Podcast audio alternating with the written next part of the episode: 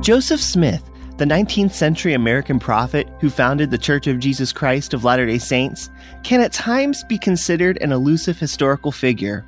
There were many forces that drove this man, along with the thousands of individuals who followed him, to create a flourishing religious movement that not only influenced minds, but fostered communities, built cities, and engaged in politics.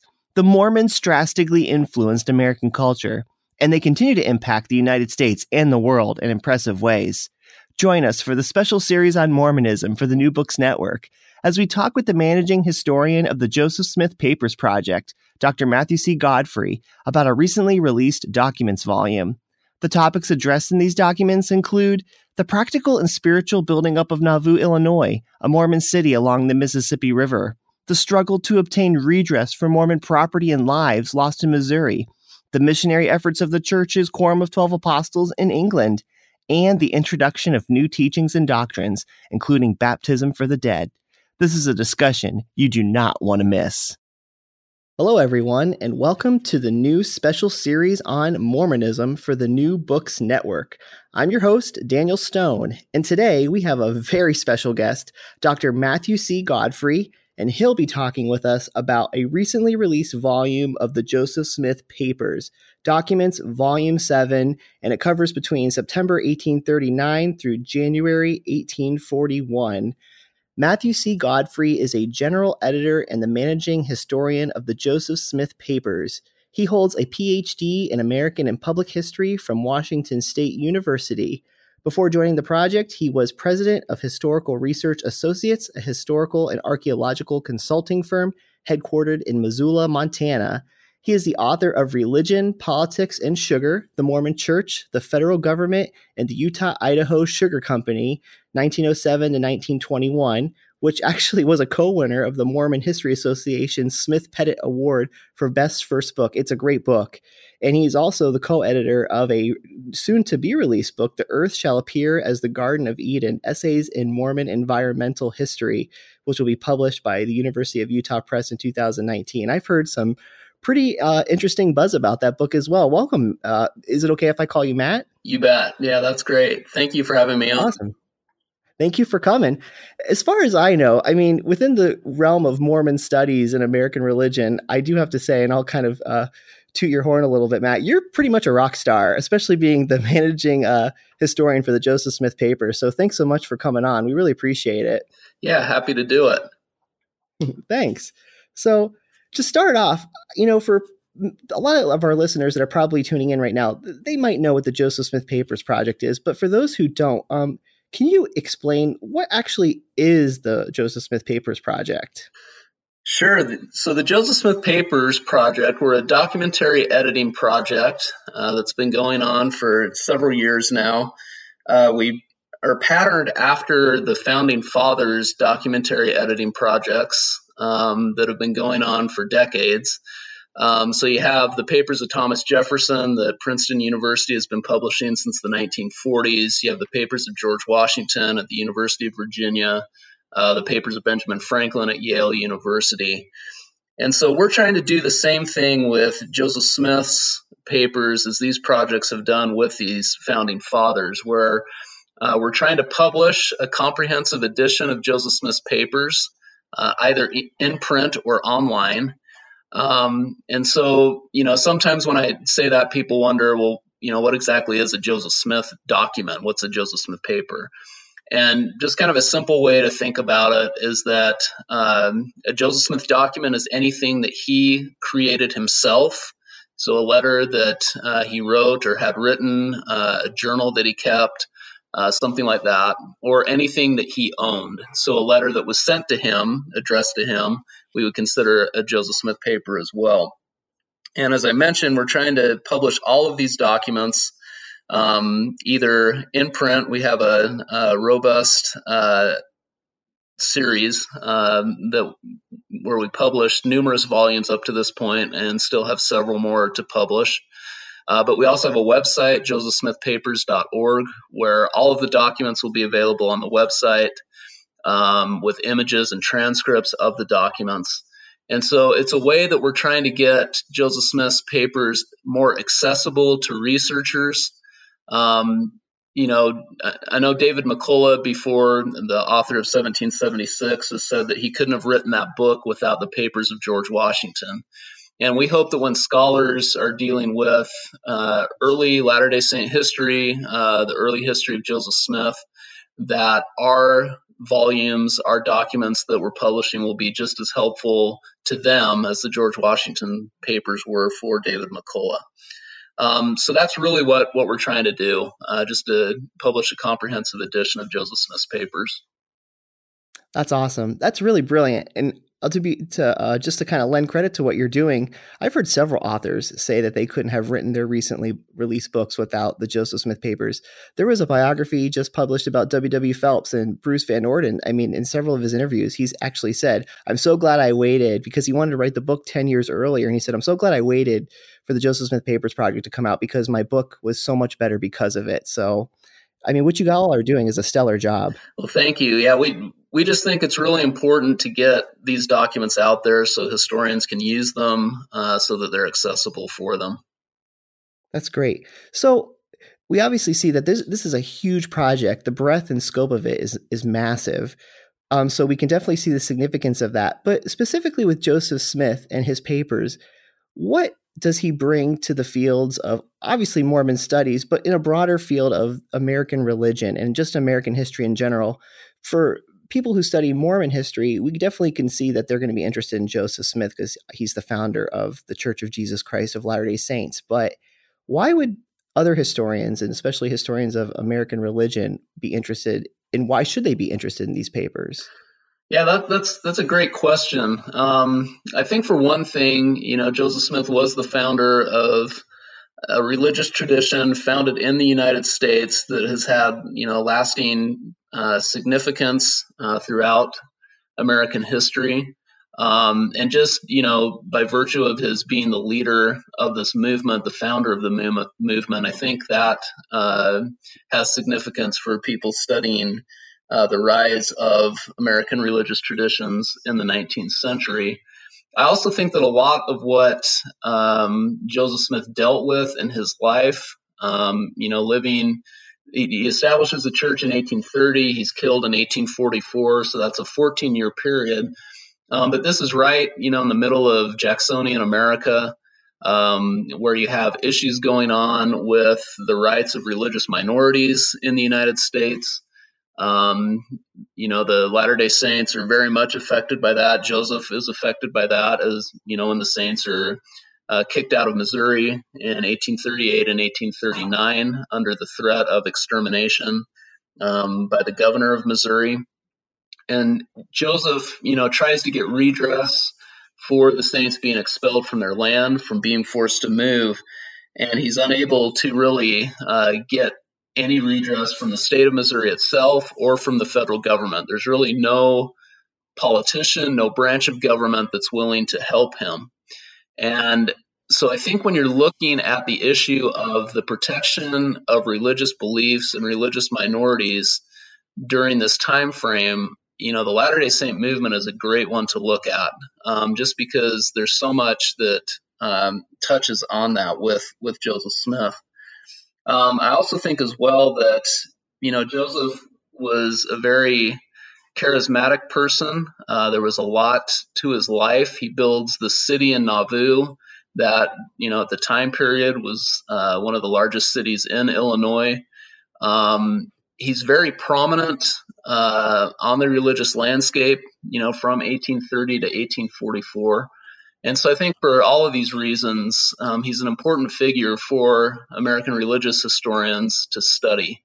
Um, and I think there's a lot that they can glean um, about the state of religion in America in the early 19th century and the Jacksonian era by looking at Joseph Smith uh, and the Mormons.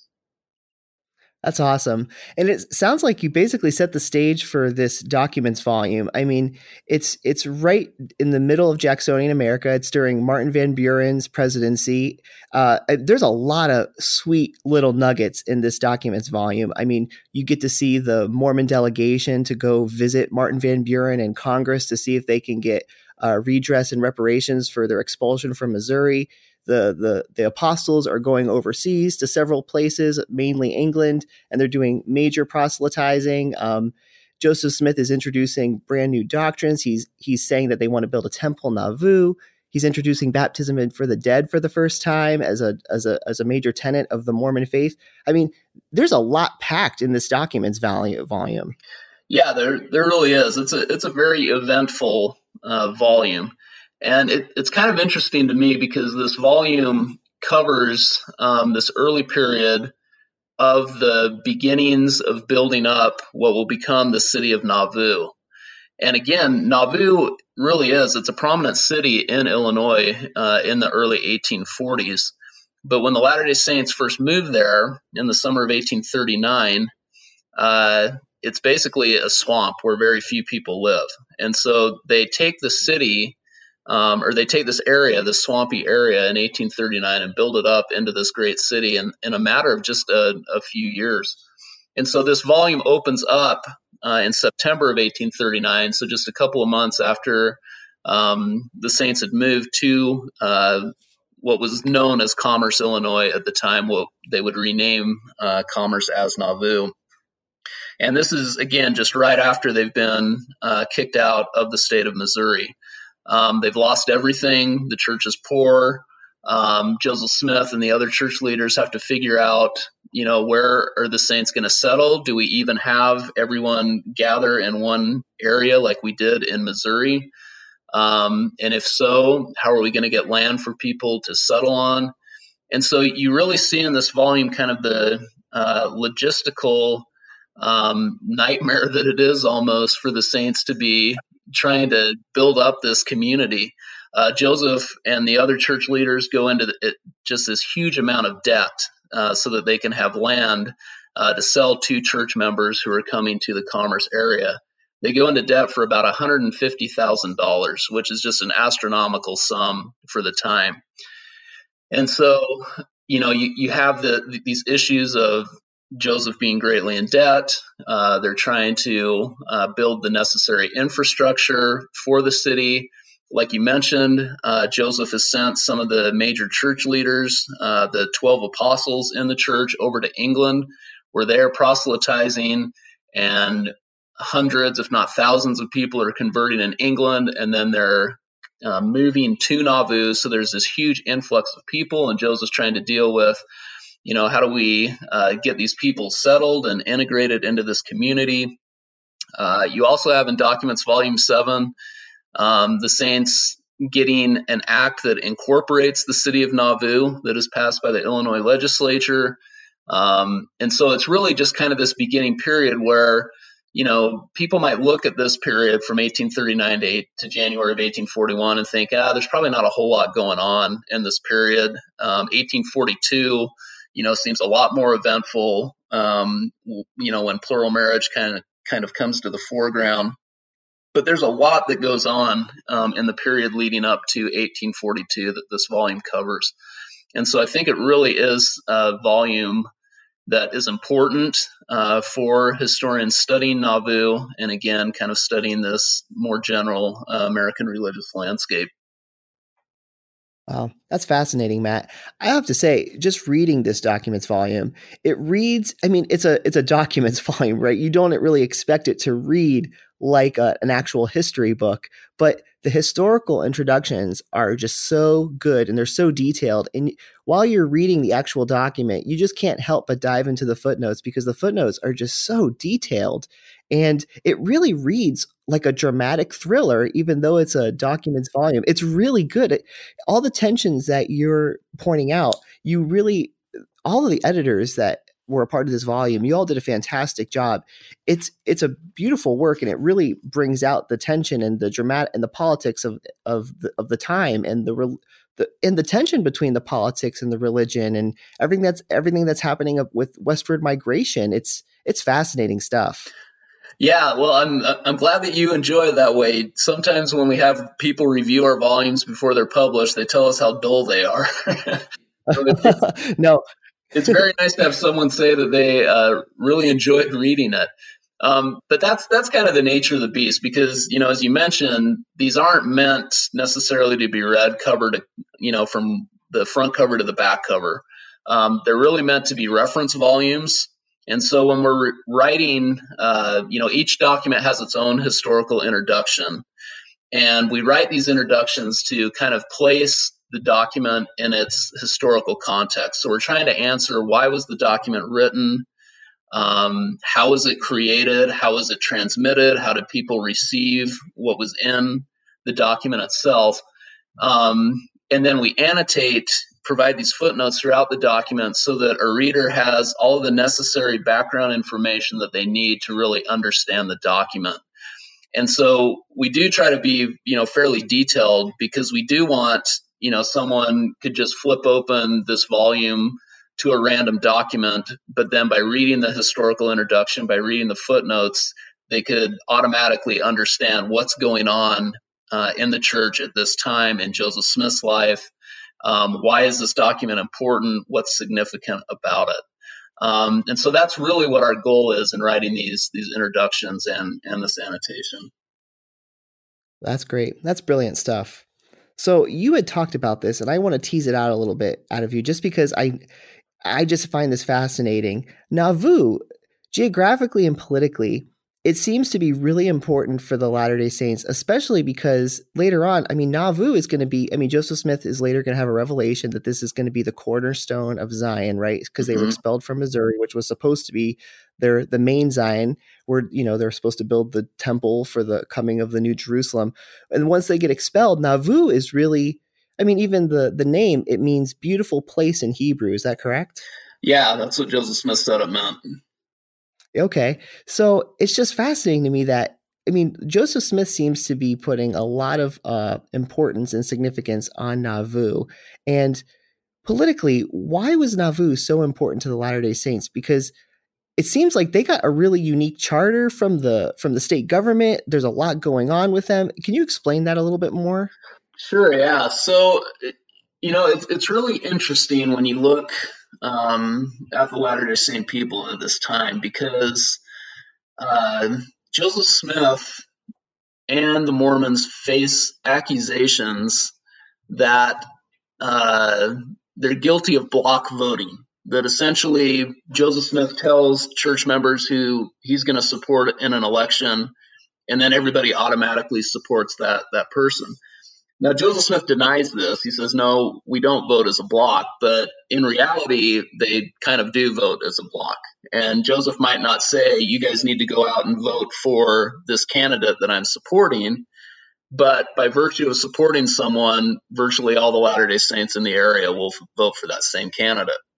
And so, because of that, um, when they get to Nauvoo, they're really being courted by both political parties in Illinois uh, by the Whigs and the Democrats, who are all hoping to gain uh, the Mormon vote in upcoming elections, especially you know uh, gubernatorial elections, um, other you know local elections. And so one of the reasons why they're able to get this charter passed um, that grants them you know several uh, liberties uh, liberties that aren't unheard of. There are other charters uh, for cities in Illinois that have uh, the same kinds of things that are in the Nauvoo Charter, but what is uh, significant or what is unusual about the Nauvoo Charter is the combination of all these powers into one city. You don't really have another charter in Illinois that has the same, you know, all of these powers granted to the city. There might be, you know, one here for one city or one there for another city but they're able to get this passed with uh, kind of these rights granted to them because the Whigs and the Democrats both want the Mormon vote. And uh, one figure who's kind of instrumental in getting the Nauvoo Charter passed and in kind of working the political side of things is John C. Bennett, who will end up being, you know, one of the major villains in Joseph Smith's life. Um, in 1842, he'll break away from the church and cause a whole lot of problems for Joseph Smith.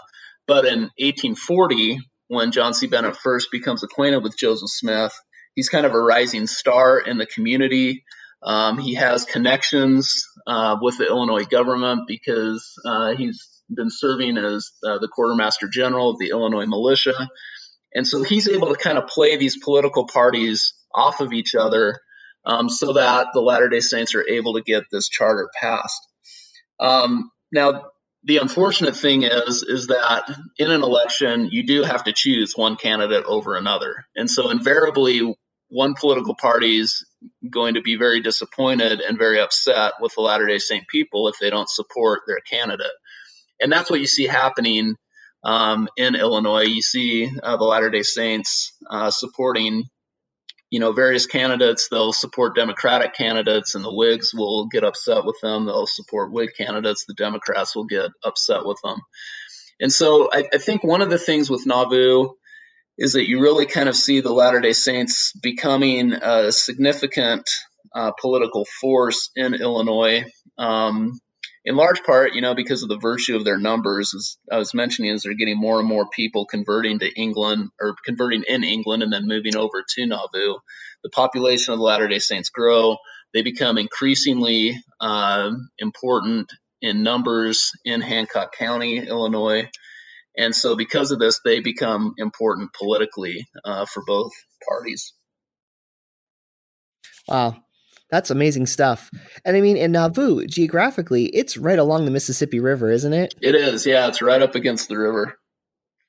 That's awesome. So, I mean, even geographically, Nauvoo, as you're explaining politically, it's it's a powerhouse for the Mormons. They're getting a lot of the protections that they didn't necessarily get when they were in Missouri or in Ohio, but they're given this this really a fantastic charter from the state government, but even geographically, they're right along a, a, major trade network within the United States.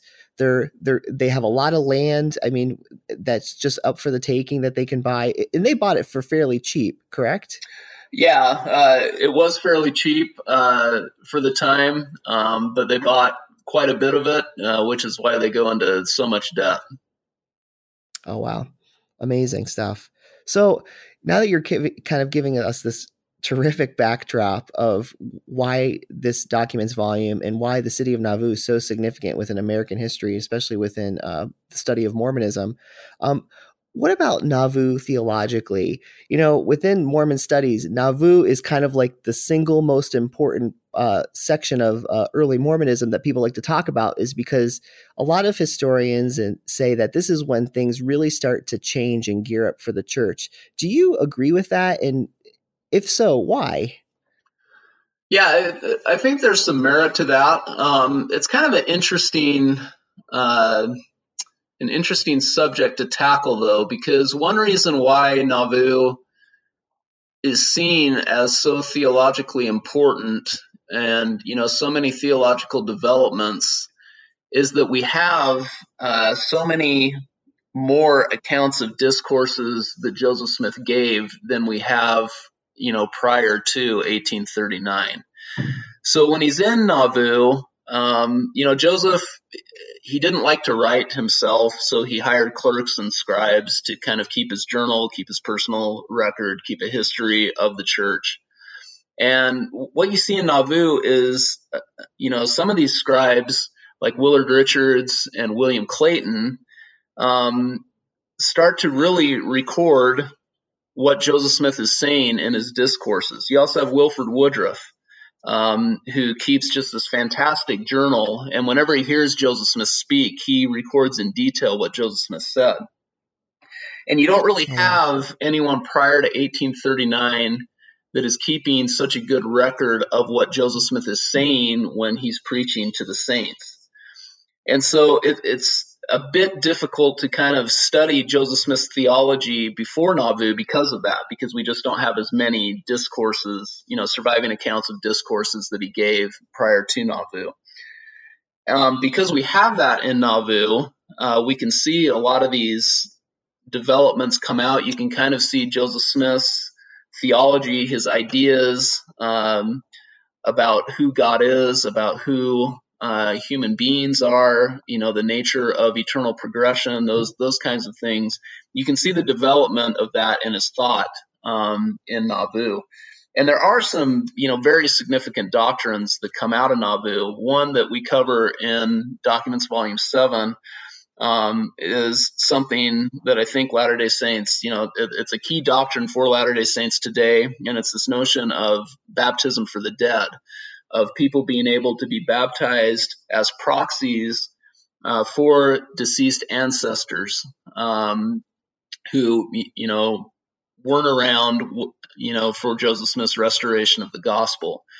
And this idea, this doctrine of baptism for the dead, comes out in Nauvoo. Uh, Joseph Smith gives a sermon in August of 1840 at the funeral of Seymour Brunson, um, who's been a member of the Nauvoo High Council. So uh, he's, he's a, he was a leader in the church, where he first unveils this doctrine, this notion that the saints can be baptized on behalf of their deceased ancestors.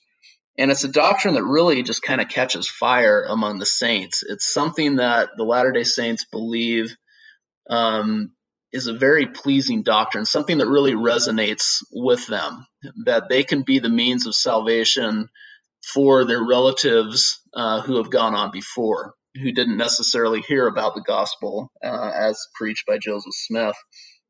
And so Joseph elaborates on it um, at the October 1840 General Conference of the Church. He writes a letter that we have in Documents Volume 7 to the Quorum of the Twelve Apostles, where he talks about it. We have letters from uh, Vilate Kimball, who was the wife of Heber C. Kimball, one of the apostles serving in England, where she describes in great detail a discourse that Joseph gave on baptism for the dead. And again, this really becomes a key doctrine in this notion that Latter day Saints can serve um, as saviors uh, for their deceased relatives. And so it's doctrines like that that are really kind of exciting to see emerge um, from this Nauvoo period. And some of this may just be, you know, Joseph Smith, prior to coming to Nauvoo, he spent six months in jail in Missouri. Um, he was arrested at the end of what's called the, the Mormon War, uh, the conflict that Latter day Saints had with their uh, with the other Missouri citizens. So he's arrested on various charges. Um, he's in jail for about six months. I think he had a lot of time to kind of contemplate things there. Um, I think he kind of had a sense that he didn't know how much longer he was going to live after this time. Because um, that's kind of another thing that is always present in Nauvoo is this threat that the Missourians are somehow going to come get him, that they're going to extradite him back um, to you know stand trial on these charges. That you know they're going to extradite them to stand trial on new charges, and so this threat that you know Missouri's kind of always lingering in the background, and that Missourians are out to get him is kind of always present with Joseph, and so I think another reason why you kind of see more theological developments in Nauvoo perhaps is Joseph just thinking, I don't know how much longer I'm going to be living. Um, so I got to get a lot of this stuff out, uh, teach a lot of the latter or teach the Latter Day Saints what's the Lord has revealed to me, what's going on in in my mind. Uh, but it really is interesting to see some of these developments. Wow. Yeah, that's fascinating stuff. I could definitely see why baptism for the dead would be comforting to the saints, especially for their their loved ones that were deceased. I mean, because they're very millennialist, right? They're mm-hmm. very much thinking that Jesus Christ is coming back. They're gonna, you know, they're gonna create the the millennium is being ushered in. They're gonna create the new Jerusalem. So they're really just trying to wrap up everything for to fulfill the end time prophecies. It, wouldn't you say that would be the case? Yeah, definitely. Um, you know, they they very much believed, uh, especially early on. Um, in 1831, they're commanded to go build the city of Zion in Jackson County, Missouri. And they very much believe that they're going to build the city in Jackson County, they're going to build a temple there, and then Jesus Christ would return to the earth. And so for many of them, this isn't like this is going to happen in 100 years. This is like this is going to happen in the next 10 to 20 years. Um, and so they're very much thinking, you know, that Jesus Christ's second advent is is imminent. I, I also think one, you know, another reason why this is comforting for them, or at least comforting for Joseph Smith, I think Joseph placed a lot of emphasis on family and familial relationships. And so I think he thought a lot about how do you keep your family bound together in the uh, eternities. Uh, part of that could have come because he lost his oldest brother um, at a relatively young age. Uh, and I think he was always you know, kind of concerned about that, that his brother had died before Joseph was able to translate the Book of Mormon and uh, preach the gospel. But he just, he, he seems very close to his family throughout his life and always kind of wanting to preserve those relationships. And so I think, you know, one reason why we see doctrines such as baptism for the dead, uh, couples being able to be sealed for eternity, is because Joseph Smith valued these family relationships so much.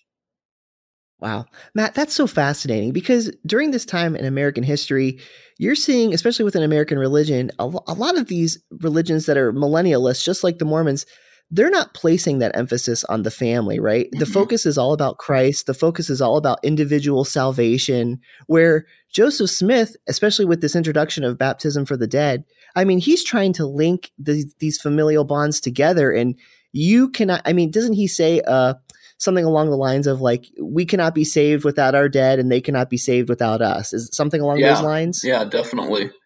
You know, and this goes back to one of the very first things that he's told um, you know, back in 1823, uh, when he says that the angel Moroni appeared to him and told him about the gold plates from which he would translate the Book of Mormon, he has, you know, he says during this visit that Moroni is quoting to him uh, verses from Malachi, talking about the hearts of the children being turned to the fathers and the hearts of the fathers to their children. So it's something that's kind of present almost from the beginning of his prophetic calling um, this notion of family, of looking out for those who have gone before, looking out for those who, who will come after. Um, but again, you kind of really see it come out prominently, I think, uh, in this Nauvoo period. Awesome stuff honestly, I just don't understand why Hollywood has not picked up Joseph Smith. I mean, this you just can't make this stuff up. It's right. it's just it's fascinating. so, so speaking of that, and the Hollywood the Hollywood esque part of this of this documents volume. Um, Joseph Smith actually goes and meets Martin Van Buren. He actually goes to speak with the President of the United States. I mean, that takes guts and, and takes a lot of gumption to have a delegation to go visit the president of the United States, to go visit Congress and see if they can get redress from all the persecution that they suffered in Missouri. Can you tell us a little bit about why they did that and what is in this volumes document that's so significant about all those events? Sure, yeah. So the, reason why they do it, this goes back to problems that they had in Missouri in 1833 so, as I mentioned before, uh, they were told in an 1831 revelation to build the city of Zion in Jackson County, Missouri. And they go and they, they start doing this. And after a couple years of being there, um, Missourians who aren't members of the church feel threatened by the Latter day Saints because they feel like there's too many of them moving into Jackson County, uh, that they're going to take over political power. They don't like um, the Latter day Saints theology or doctrines. Um, they think Joseph Smith's a fraud, an imposter. He's just trying to pull one over on on people. Uh, there, there's a whole host of reasons, um, but essentially they're kicked out of Jackson County in 1833. And after that happens, uh, Joseph dictates a revelation. Um, he tells Edward Partridge, who's the bishop in Missouri, uh, kind of the main church leader there. Um, he tells him in December of 1833 that uh, one thing that he just can't understand is why the Lord would let the Latter day Saints or let church members be kicked out of Missouri and what the Lord was going to do so that they could regain their lands. And so, uh, about a week after he writes this letter to Edward Partridge and says, I've been wondering about these things the Lord's not telling me, uh, he dictates a revelation that answers those very two questions. And one of the things that um, this revelation talks about is about how the saints need um, to seek redress uh, through all legal means um, to try to get their property back in Jackson County. So it tells them that they need to petition local governments. They need to petition the state government of Missouri. If the state won't do anything, then they need to petition the president of the, United States. And if the president still won't do anything, then they've done all that they could, and, and the Lord would unleash his wrath uh, on the people. So that's what they're told to do after um, they've been kicked out of Jackson County. So when they're expelled from the entire state of Missouri, uh, in 1838 and 1839, Joseph Smith follows this same pattern, what he uh, feels the Lord has told him to do back in 1833.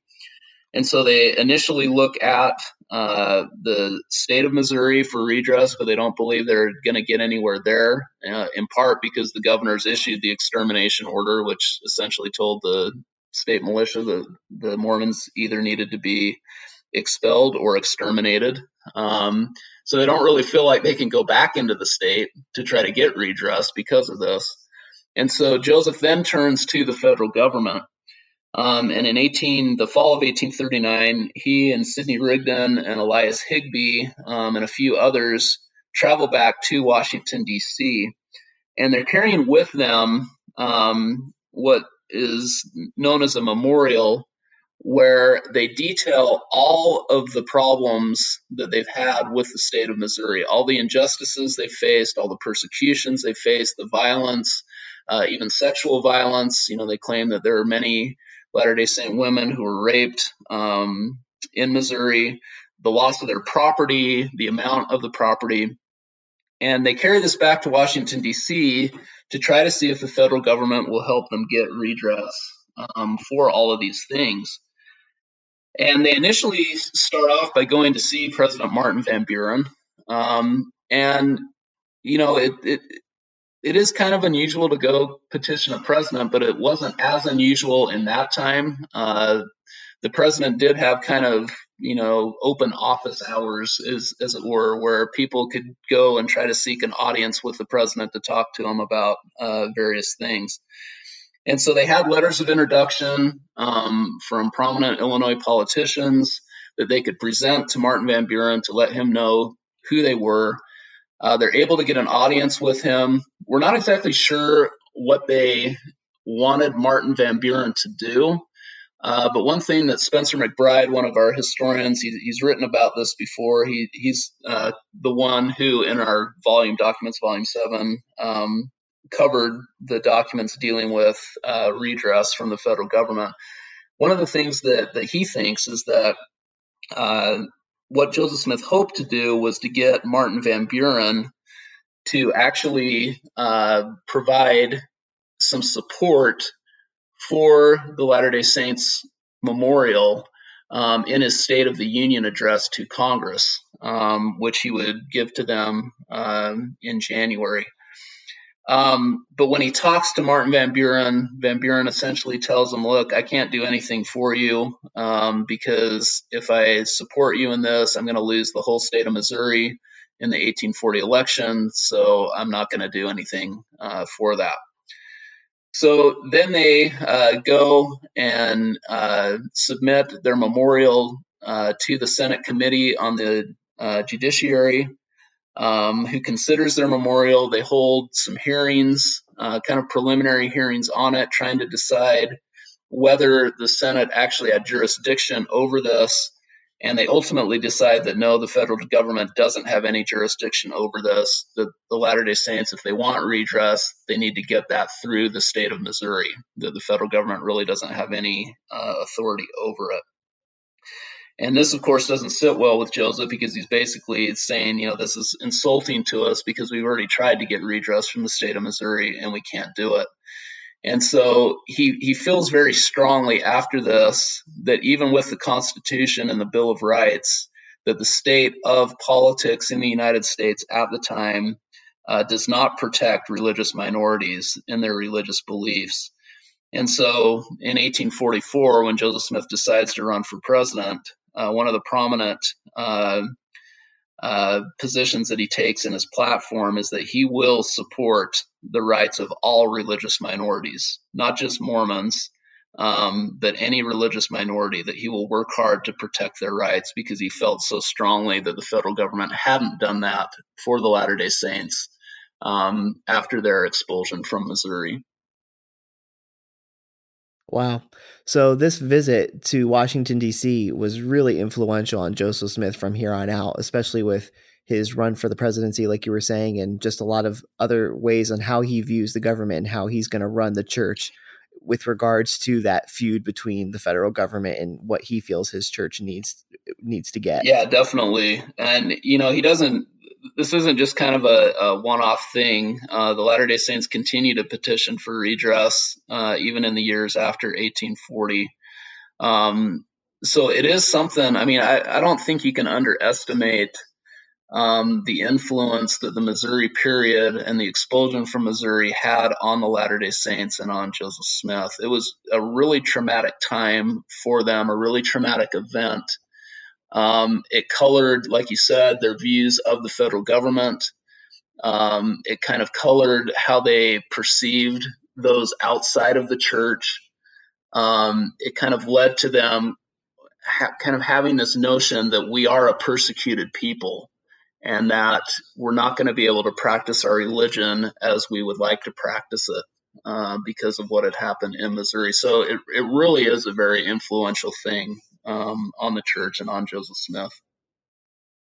Yeah, what I'm fascinated by is everything you're talking about. You really see that within this documents volume, it's a really good case study to see the tensions between American federalism, between states' rights, federal rights, and where do religious minorities fit within this feud? I mean, because we're we're kind of gearing up towards the Civil War, right, with slavery and states' rights issues kind of gearing towards ahead, and this is Joseph Smith is smack dab in the middle of this, and you see that his priorities and what they want to do is kind of colliding with the the United States in general, and the United States is still trying to figure out who we are as a nation and what you know what they're going to do. It's it's fascinating stuff. Yeah, it, it really is, and that's you know one one reason why I said we don't really know what he intended or what he wanted President Van Buren to do.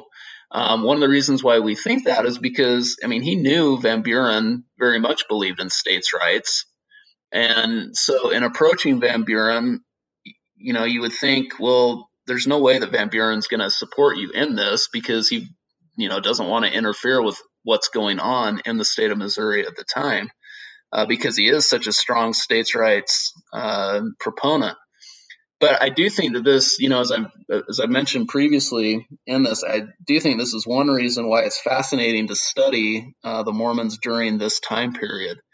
Um, is just because you do have this clash between you know what what is the proper role of the federal government versus the role of the states and as you said this is going to get a lot more play um, in the late 1840s the 1850s leading up to the civil war but you kind of see a taste of it uh, especially for minority groups uh, when you look at the Latter day Saint experience in Missouri and in Joseph Smith's attempts to get redress from the federal government. So I, I really think it's a fascinating thing for American historians uh, to study um, who deal with these kinds of issues. Wow, yeah, that's terrific stuff. I mean, you guys are so detailed with it. I even love the footnotes where there's this one area within the volume. You're even this is how detailed they are, just so the audience can understand. When you say that you, you know Joseph Smith is going to meet Martin Van Buren in the footnotes, you are actually saying like which parlor they would have met in most likely, and you're showing books as to you know the citations. I mean, it's just it's just amazing stuff. The detail that you all went into to kind of not only set the state, you know, the, the the historical stage and background for this, but to just get into the nitty gritty of how things actually functioned and worked, not only for Joseph Smith, but within America and American citizenry in general, going to meet the president. What was it like? Where do they actually do it? It's just, it's great stuff, Matt. I mean, I just can't praise it enough. Well, that, that's that's what makes working on these volumes so much fun. You know, is as historians, we love to get into the nitty gritty and get into those details, and you know, it's just uh, so exhilarating and exciting when you have something in a letter that you're trying to figure out and you finally find the source or something that explains it. Um, you know, that's for me, that's one reason why I love being a historian. That's something that uh, just gives me a whole lot of uh, satisfaction to be able to, to uncover some of those things. Brilliant. Awesome. So uh, we could be talking about these issues throughout the whole interview because they're just it's just really great stuff. But another I want I want to talk about another topic that this volumes document goes into a, a, lot of detail and it's with the the missionary work that's being done with the Mormon church, especially in England. What's in this uh, documents volume that really is significant that that is showing how foreign missionary work was conducted within the church and what little nuggets can you tell us that we can look forward to within this volume Yeah, so there's there's a couple things that I think are, are really interesting with this. Um, you know, this this topic of the twelve apostles going over to England in 1840 and 1841 and preaching the gospel and all these converts they get. Um, it's been explored, you know, quite a bit by historians prior to this time. Uh, there's the book uh, that uh, Jim Allen, Dave Whittaker, and Ron Esplin wrote, "Men with a Mission," that cover this this time period, and they they used a lot of the sources that we have published in Documents Volume Seven. Um, so in that way, there's not a lot um, w- with these documents that historians haven't already known about. But there's still some some things that I think are, are very interesting about it. There's a very lengthy letter um, in this volume that Heber C. Kimball, one of the twelve apostles, writes to Joseph Smith um, that talks about kind of his journey from Nauvoo to England. He's sick much of the time. Uh, in fact, there's a, a, period where he thinks he's going to die, and everyone around him thought that he was going to die. Um, he was suffering from malaria, which a lot of the saints suffered from because, again, Nauvoo is a swamp, and so there's mosquitoes that carry malaria, and a lot of the saints are infected with that. Um, but this letter is just, it, it's so interesting to read about kind of Heber C. Kimball's travails as he's traveling over to England. Um, but also this letter, as well as another one that Brigham Young and Willard Richards writes to Joseph Smith, again, uh, two of the apostles. The other thing I love about them is that they're very, uh, they, they write a lot about the poverty that they are encountering in England, kind of their reaction to being um, in this land. They've never been, you know, to England before, so they're encountering this environment for the first time. Uh, they're talking about how dirty it is, um, about how there's just all these people who are out of work. There's social issues that they comment on. And I think those points of view are really uh, very interesting to kind of see how, you know, these American missionaries coming from these rural areas, what their reaction is when they encounter this urban uh, environment in England. You know, the factories, the Industrial Revolution. You know, kind of the the Oliver Twist things that we would think about um, that you know Charles Dickens writes about. And so I think that's that's very interesting. But for me, um, the document in volume seven that I think is the most interesting, touching on the mission of the 12 apostles at this time, is one that's not actually written by them or about what they're doing in England. And instead, it's this very brief pay order that Joseph Smith writes uh, for it, Mrs. Young, is uh, who the pay order uh, is about. And we think that Mrs. Young is Marianne Angell Young, who's the wife of Brigham Young, who again is one of the apostles serving in England. And it's very brief. Um, it's made out to Newell K. Whitney, who is one of the church's bishops who operated a store in Nauvoo. And it just essentially says, Bishop Whitney, um, please let Mrs. Young have whatever she wants out of your store. It would be pleasing uh, to God for you to do this. Now, that doesn't sound like a very exciting document. Um, but one of the things that I think is very interesting about this, and it's a part of the story of the apostles' mission to England that doesn't always get talked about, and that is the sacrifices that their families made in Nauvoo while they were overseas preaching the gospel.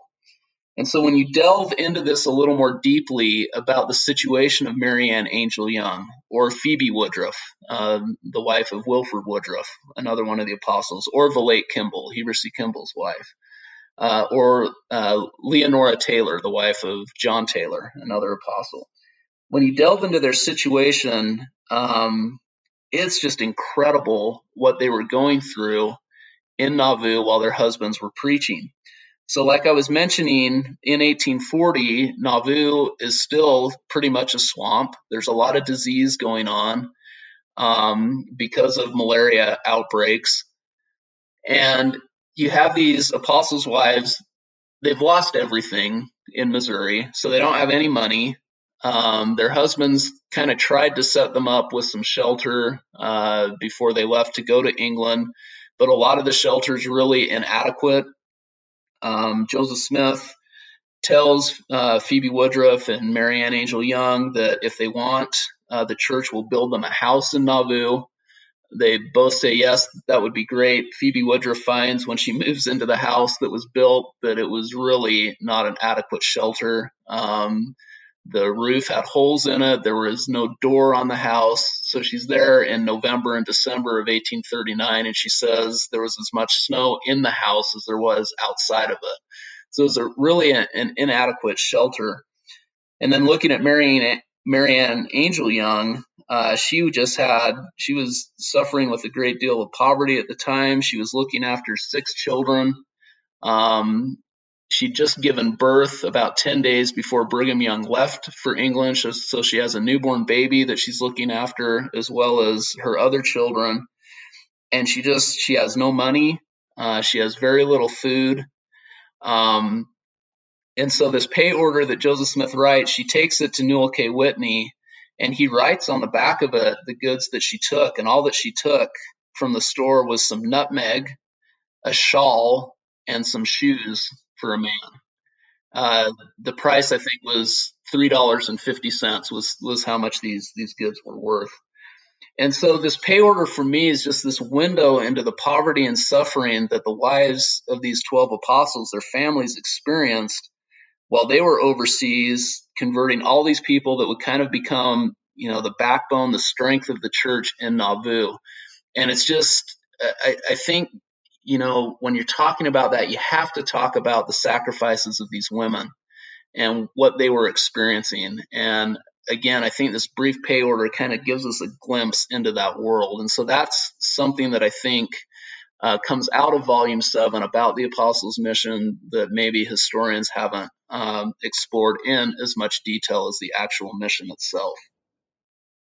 Wow, that's amazing. Yeah, to see the sacrifices that they were doing, it really shows how much they eh, eh, how much they believed in the, the mission of the of the church wow. and eh, the sacrifices that they had to do for it are just is what you're saying. It just sounds phenomenal. Yeah.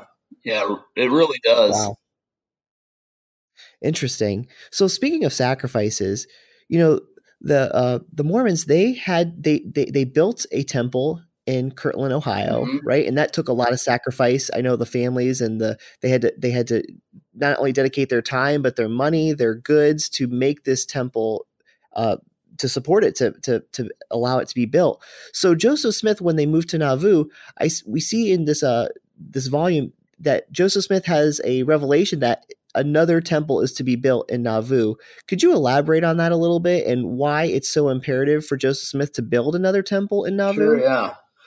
So um, there's something with uh, the temple with the Latter day Saints that they believed that whenever a location was designated as a gathering place for them, a place where you know the church was supposed to come together and to gather, that they needed to build a temple there. So uh, they're commanded to build a temple, um, you know, in Jackson County, Missouri, when they're building the city of Zion, because that was supposed to be the gathering place for for the elect. That one never gets built because they get kicked out of Jackson County.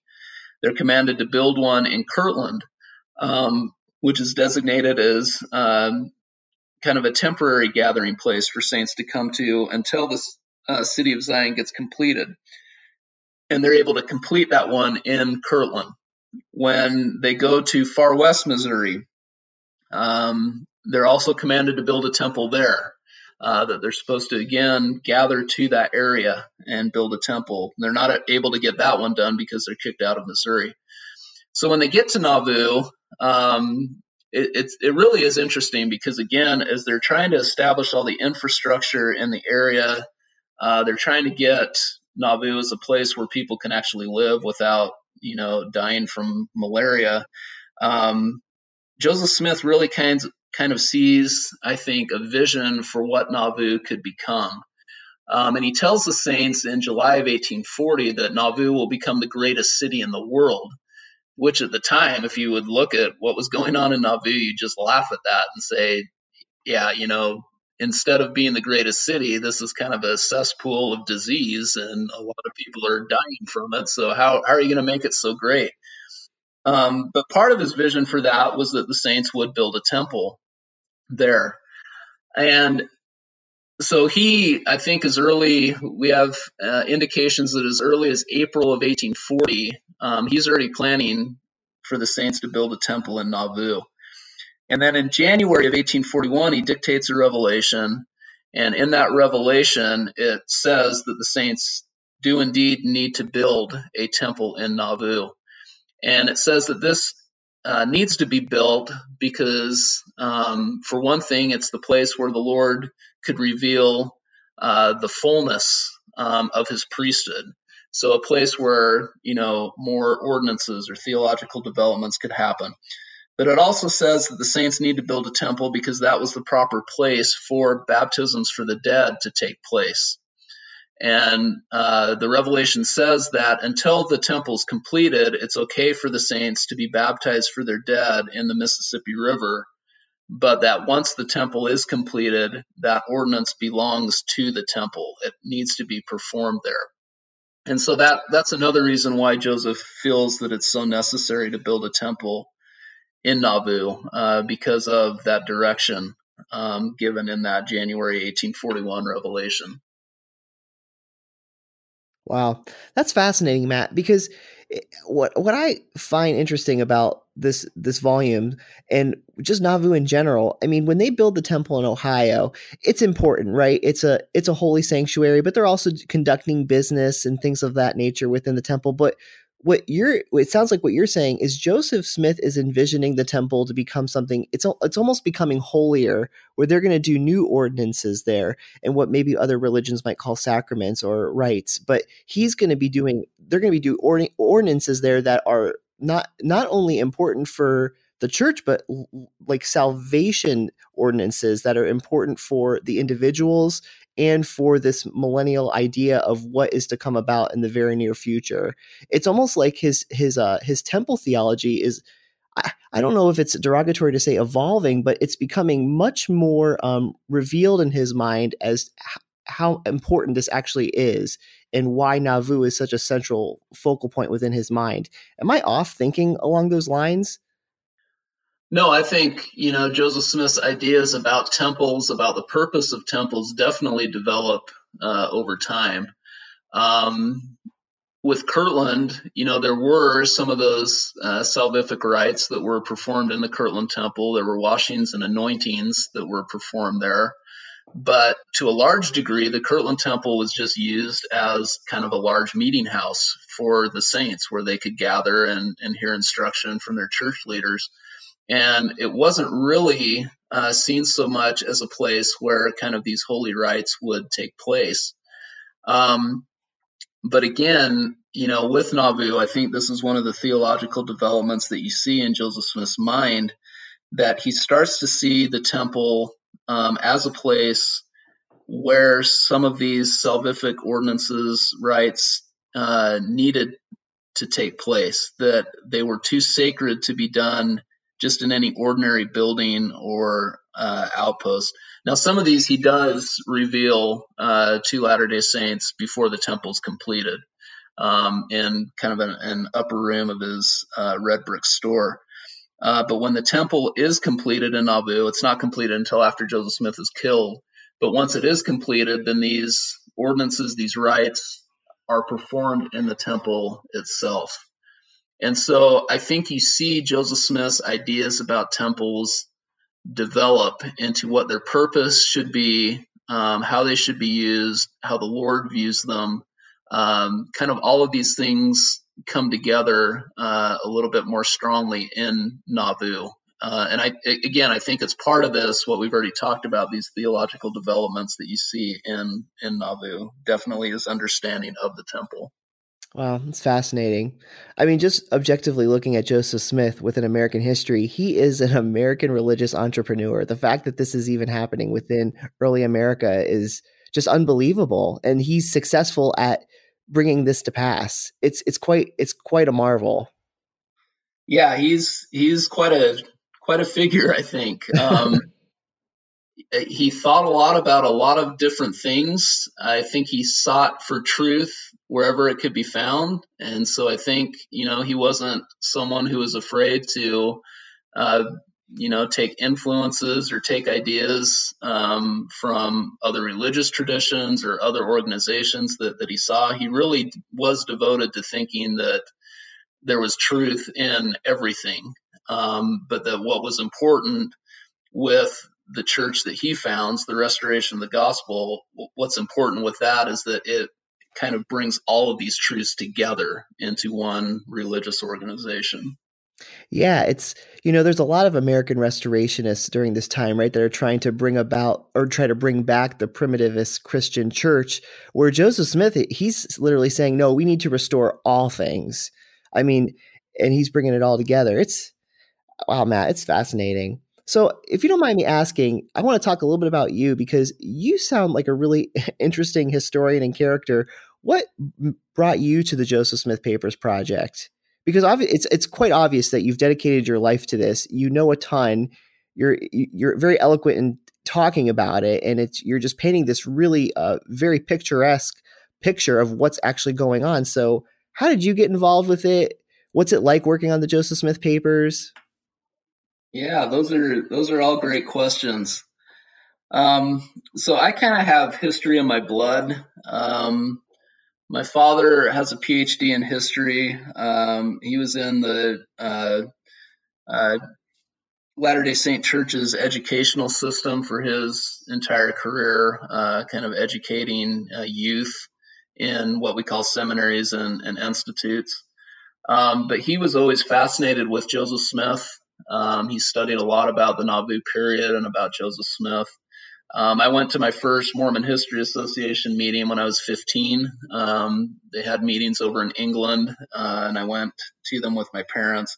I think I was more fascinated at the time with the record stores in England because I was very much into uh, The Cure and Depeche Mode and those, those groups at the time. Um, but that the fact my mom also has a, a master's degree in history uh, has written you know several things about uh, Utah history. Um, but I think those things were just kind of always around me growing up, and so history felt just kind of a, a natural thing for me. Um, so after I got my PhD, um, as you mentioned in, in your introduction um, to me, I, I, did work in Montana for about eight and a half years as a historical consultant. Um, and I didn't do a whole lot with Mormon history at that time. Um, I've always been interested in Mormon history. Uh, my PhD dissertation was about the Utah Idaho Sugar Company, um, which was a beet sugar company that the church had a, a large interest in. Um, and so I've always, you know, been fascinated by Mormon history, but I wasn't really doing anything with it. But, you know, when I was working on my PhD, working on my master's degree, I always kind of had this notion that it'd be a lot of fun uh, to work for the church history department. So uh, back in 2010, um, the project was kind of undergoing a, a bit of a transformation. Uh, so prior to that time, kind of the working model for the Joseph Smith papers had been that they would um, kind of hire people who were in academic institutions to work on the Joseph Smith papers as some of their research projects. Um, and so there were several people at Brigham Young University, um, at other institutions, professors there who were working on the Joseph Smith papers. Um, but they, I think, decided that in order to actually produce the volumes in the time frame in which we were supposed to produce them, that they needed more people in house um, within the uh, LDS Church's uh, history department. And so in 2010, they decided to hire four PhD historians uh, to work um, in the church history department, specifically on the Joseph Smith papers. And so they had a job announcement uh, uh, for it. Um, I saw it, I was interested in it, I applied for it. Um, kind of had a, a, hard decision because I really enjoyed what I was doing in Montana, but ultimately decided that um, this is where I wanted to be. So I came to the to the project in 2010, um, and you know it really has been a fascinating experience. And I'll be the first to admit that prior to coming to the project, I was not by any means an expert in Joseph Smith or in early church history. Most of what I had studied with the Latter day Saint movement was 20th century topics. Um, and so I still, you know, here we are almost nine years later, and uh, all of my colleagues know, I, I, still feel like they know a, a, whole lot more about Joseph Smith and about these early time periods than, than I do. I, I always learn a lot from them um, as I work on these volumes. But it's just been fascinating for me just to really delve into Joseph Smith as a person, to read, you know, letters that he wrote, uh, to read his journals, uh, to kind of gain insights into him as an individual and I've I've thoroughly enjoyed that. You know, every day there's always something interesting uh, to work on uh, and to explore. So it, it's it's just been a, a, wonderful project for me to work on and, and, something that I really enjoy. That's great. You definitely have a sweet gig. I gotta say, it sounds awesome. so how is it funded i mean this is a massive undertaking if you don't mind me asking how does because this is published by uh, by an arm of the of the Church of Jesus Christ of Latter Day Saints. Correct? It's the Church Historians Press, and and this is yes. and and this isn't you know this isn't apologetic work. I mean, this is hard hitting historical work. Like you said, you have top caliber historians working on it. I mean, this is a major papers project. How is this even being funded by a church? Yeah, you know, we really uh, could not do the Joseph Smith papers project, um, especially with the resources we have. Um, if it weren't for the Larry H. Miller and Gail Miller uh, Philanthropic Foundation. Um, so, Larry H. Miller uh, was a car dealer um, in Utah. Uh, he's also an owner of the Utah Jazz basketball team, NBA team. Um, and he became interested in this project early on um, when they were talking about doing this. I, I, should say, too, just to kind of back up uh, with this, this project has its roots in a lot of the work that a historian named Dean Jessee did uh, for the LDS Church Historical Department beginning in the 1960s, where he was trying to bring Joseph Smith's papers together and publish them. But it, it, it was a massive undertaking for one person to do. And so back in the late 1990s and early 2000s, they decided that they really wanted to do this project more on the scope of the founding fathers projects that, that I had talked about. And so, in the midst of them talking about how do we do this, you know, where is this going to be housed? Um, it was originally housed at Brigham Young University um, in the uh, Joseph Fielding Smith Institute of Church History there. Um, but kind of early on, Larry Miller became involved with it and decided that he wanted to help uh, fund this project. He felt very strongly um, about uh, Joseph Smith and about the need to get these papers out to the scholarly world. And so um, he provided uh, a sizable donation um, to the project. Uh, the project was then moved up from Brigham Young University um, to the Church History Department, which is in Salt Lake City, uh, Utah. And, um, you know, ever since we've been up here, uh, Larry himself died in 2009, but his wife, Gail, um, has been just as supportive of, of, the project as Larry is. And so they provide still about uh, half of the funding for the project. Um, and the church provides the other the other half for it. But it's really because of the Millers' generosity and their willingness to fund this that we're able to have a top-notch staff um, the website that we have is, I think, regarded as one of the top documentary editing websites in the United States. And it's because of the Millers and, and their generosity that we've been able to do all of this. That's terrific. Yeah, I got to say that the website's phenomenal. I mean, it's, and it's so easy to use it, it, for researchers. It's just fantastic. It's it's, a, it's definitely an asset that more historians and researchers should uh, make use of. Yeah, it's it's a it's a great thing. We have uh, a lot of great people who have worked on our website. Uh, we we understand, you know, when our volumes are published, they're not cheap. Um, you know, they run, you know, usually around fifty-four or $55. Some of them are more expensive than that.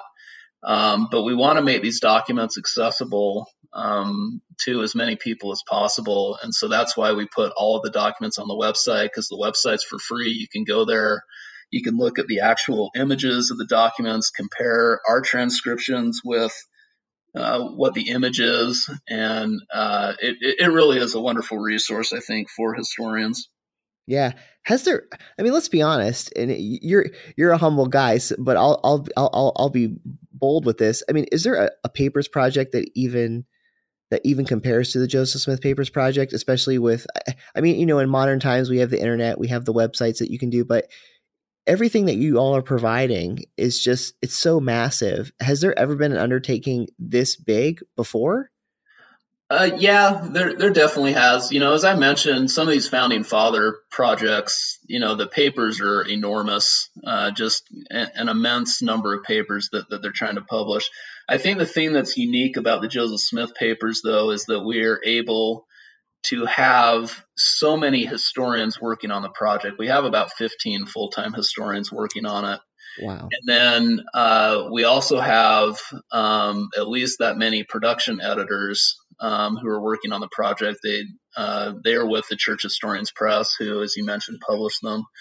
And so, just to have that number of people working on this project is almost unheard of with documentary editing projects. A large part because most of most documentary editing projects are reliant on grant money um, in order to fund them. And so again, because we have uh, the Miller family who's so willing to support this, it's enabled us to be able to bring on just a vast amount of resources to be able to work on this. Wonderful. So this is a hypothetical question for people who are in Mormon history. I think they would appreciate this. What do you th- so Leonard Arrington was the what people often say he was the first professional historian. We all know he got his PhD in economics, but he was hired he was the first historian hired by the church that had a PhD in a social sciences field and he really does a, a lot of great work and a lot of hard-hitting history. Do you th- what do you think Leonard Arrington would think about the Joseph Smith papers because he, he didn't live to see it? Right. I think he'd love it. I think it's you know when when he became church historian um, back in the early 1970s, uh, one of the things that I think he really wanted to do was to make the church's history uh, more accessible to scholars and to Latter Day Saints as well. Um, and so he had you know all kinds of projects in mind. He you know wanted to do uh, kind of a 15 volume history of the church where he'd have different scholars write about different eras uh, in the church. It didn't quite pan out that um, all of these volumes were published, but I think he was always looking for ways to get our history out there. Um, and not only that, but to do really solid, good history that would be acceptable to non Mormon scholars. And I think that's something that we really key in to with the Joseph Smith papers. Um, even though you know we're we're housed within the church history department, we feel very strongly, and our church leaders support us in this, that we need to be transparent with the history, that we need to get these documents out there. That yes, there are controversial uh, issues with Joseph Smith with the church's past, um, but the best thing that we can do is to get the information out there uh, for people to see so that we can have a better understanding of these issues.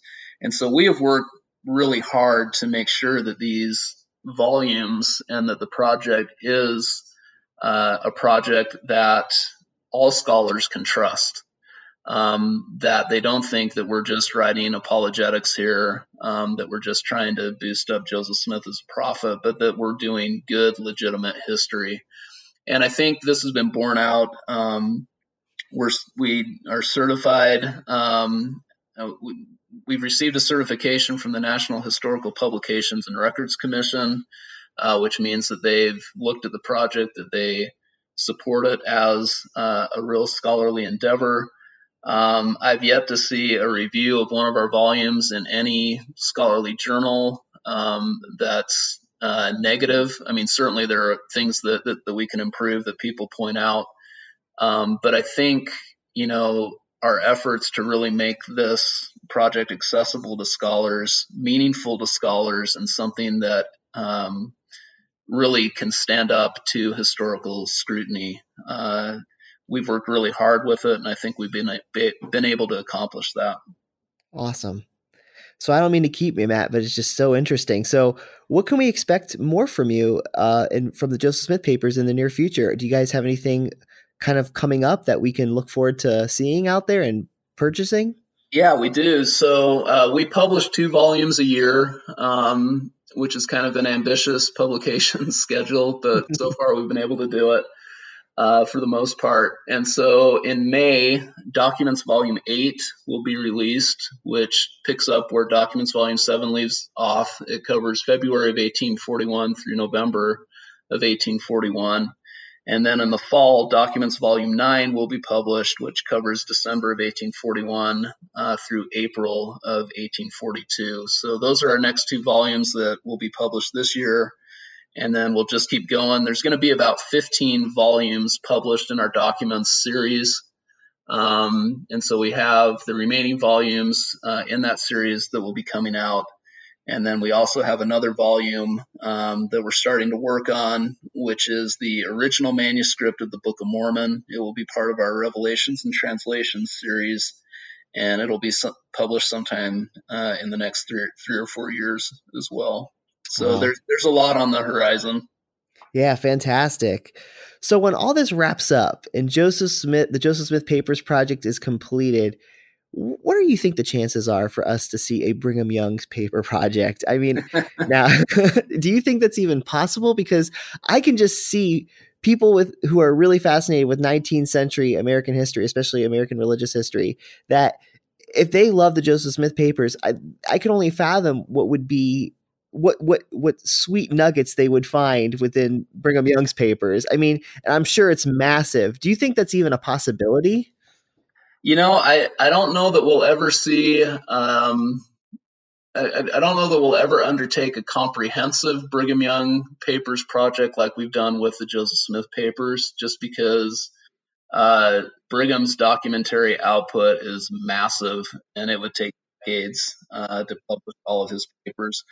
Um, but I do think that you know it's likely that uh, we'll publish a subset of his papers um, you know, maybe looking at some of his correspondence with Latter day Saints, uh, maybe some of his work as, you know, the territorial governor of Utah.